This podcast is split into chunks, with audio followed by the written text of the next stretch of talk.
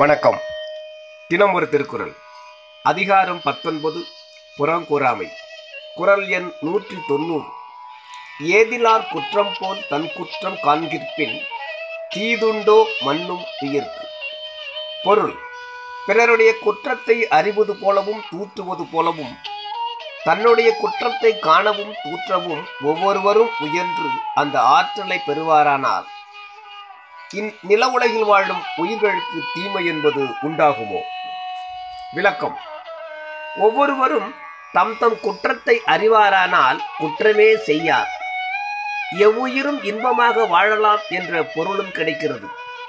மண்ணும் உயிர் என்றதால் மக்களுள் எவன் தன் குற்றம் காண்கிறானோ அவனே தீதின்றி வாழ்கிறான் என்ற பொருளும் கிடைக்கிறது. பின்னும் மக்களை குறிக்க வந்த திருவள்ளுவர் பொருள்பாலிலே கண்ணன்ப வாழும் உயிர்க்கு என மக்களை குறித்தவை காண்கிறோம்.